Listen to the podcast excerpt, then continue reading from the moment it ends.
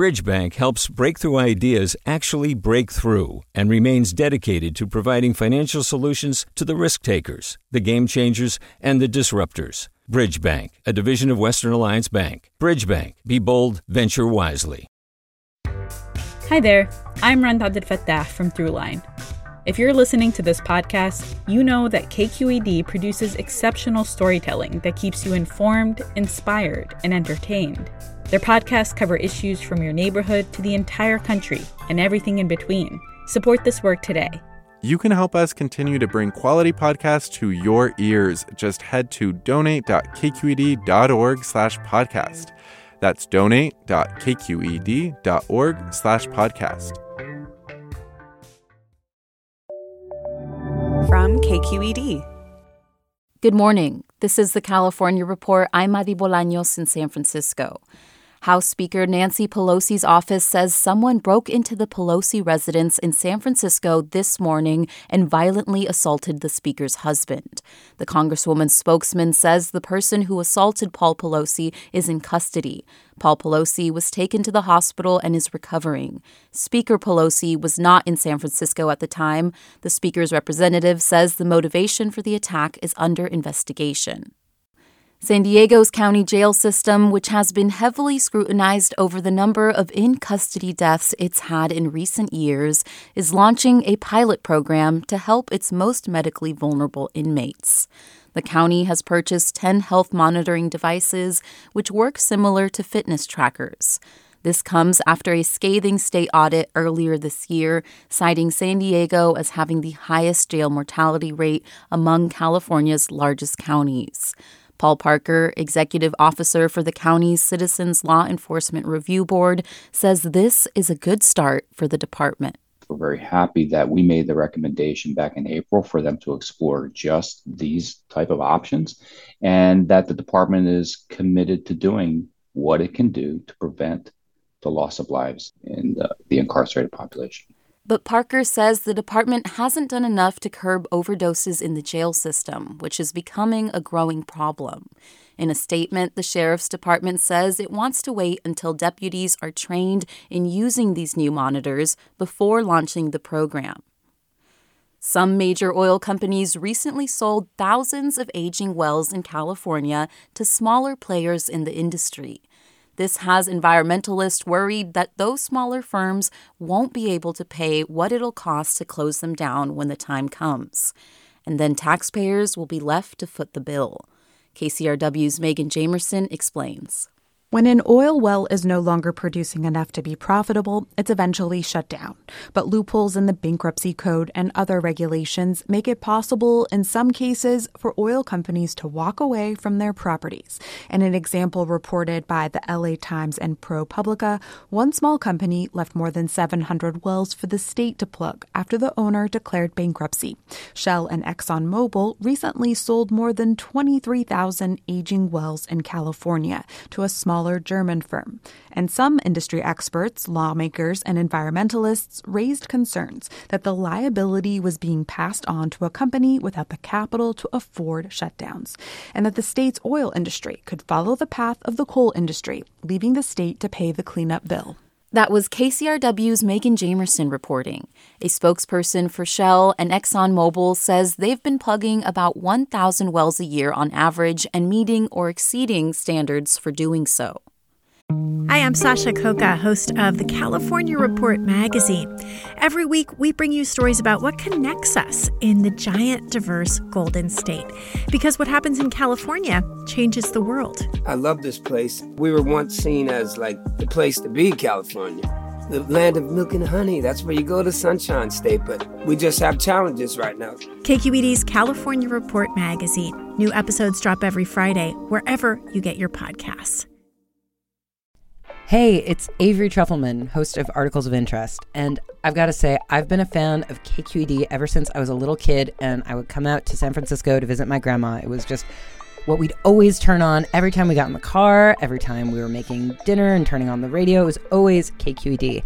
And then over the years, I've become a massive fan of KQED podcasts because this is local reporting at its best. These are answers to questions you've always wanted to know, interviews with exciting, unusual voices, necessary journalism, all told with love and care and artistry. And did you know that a majority of KQED's funding actually comes from members? It's just people like you and me supporting the programs they love while also getting access to cool events, behind the scenes footage, and so much more. If you want to sign up and be a part of this amazing community, visit donate.kqed.org slash podcasts to become a member today. That's podcasts with an S. Thank you for listening and thank you for your support. This week, we've shared stories on some of the most competitive races in California, along with some of the propositions you'll see on this year's November ballot. For more information, including who's running for statewide offices, visit kqed.org forward slash voter guide. And now to a preview of our sister show, the California Reports Weekly Magazine.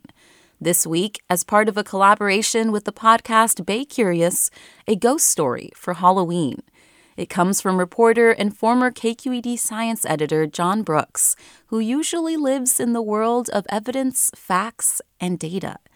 But many years ago, Jon and his longtime friend Mark witnessed something inexplicable, even supernatural, that just can't be squared with reality. In 1995, Mark and his girlfriend, I'll call her Kim, are visiting me in my small apartment in San Francisco near Haight Street. Mark and Kim are all excited because Mark has just proposed and they're now engaged.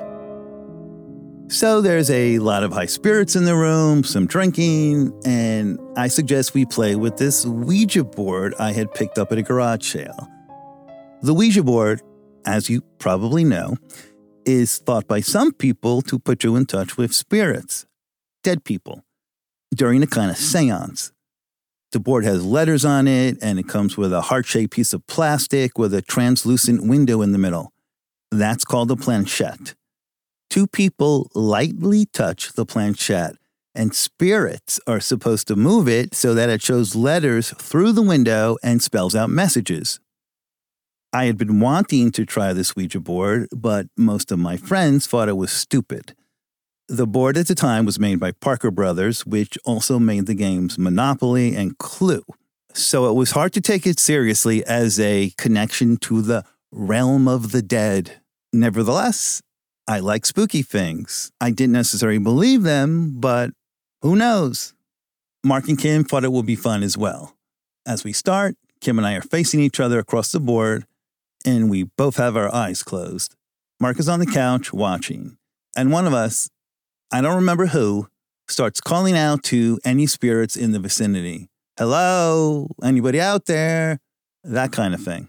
At some point, I do feel the planchette start to move under my fingers. I'm not aware I'm applying pressure on it. It just feels like my fingers really know where they want to go. And while this is happening, Mark starts to talk the planchette. I can feel it moving, stopping, moving, stopping. And Mark is saying things in response. Uh huh. Okay. Got it. It's like he's on the phone and I can only hear his side of the conversation. Eventually, we stop. I open my eyes, and there is Mark in tears. I mean, he is shaken. He collapses into Kim's arms and he says, tearfully, I think I just talked to a dead relative.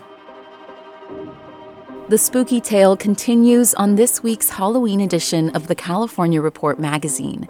Tune in on your public radio station or to the magazine's podcast. And that's the California Report for Friday, October 28th. We're a production of KQED Public Radio. Our engineers are Danny Bringer, Seal Moeller, Chris Beal, Paul Lancor, and Brendan Willard. Our producers are Keith Mizuguchi, Amanda Stupi, Juan Carlos Lara, Izzy Bloom, and Jennifer Ng. Our editor is Angela Corral. Our interim director of news is Ki Sung. Our executive editor is Ethan Toven-Lindsey. And our chief content officer is Holly Kernan. I'm Madi Bolaños. Thanks for listening and have a great weekend. Support for the California Report comes from Stanford Healthcare, where their greatest reward is a healthy patient. Guideline. Their automated 401k plans can be set up in 20 minutes. More at guideline.com/ca. Guideline, the California way to 401k. And Eric and Wendy Schmidt, whose philanthropy includes Schmidt Ocean Institute, coming this fall, the launch of research vessel Falkor 2, advancing the frontiers of ocean science and exploration on the web at schmidtocean.org. Do you love learning about the San Francisco Bay Area, its history, its people, its unique blend of cultures? Then you should check out the Bay Curious book. I'm Katrina Schwartz, editor and producer on the Bay Curious podcast, and I'm here to let you know that for the month of May, we've worked out a sweet deal for KQED podcast listeners. Right now, you can get the Bay Curious ebook for $1.99. That's right, $1.99. Just search for Bay Curious wherever you get your ebooks or find a link in our show notes. This offer does expire at the end of the month, though, so you'll want to act on it fast. Happy reading!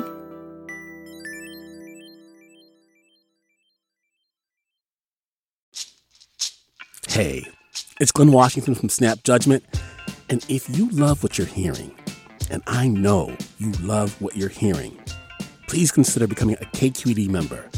Get special access to cool events, behind the scenes footage, and so much more. Plus, you'll sleep better at night knowing you did your part for the community you depend upon. It's in you. Please be in it.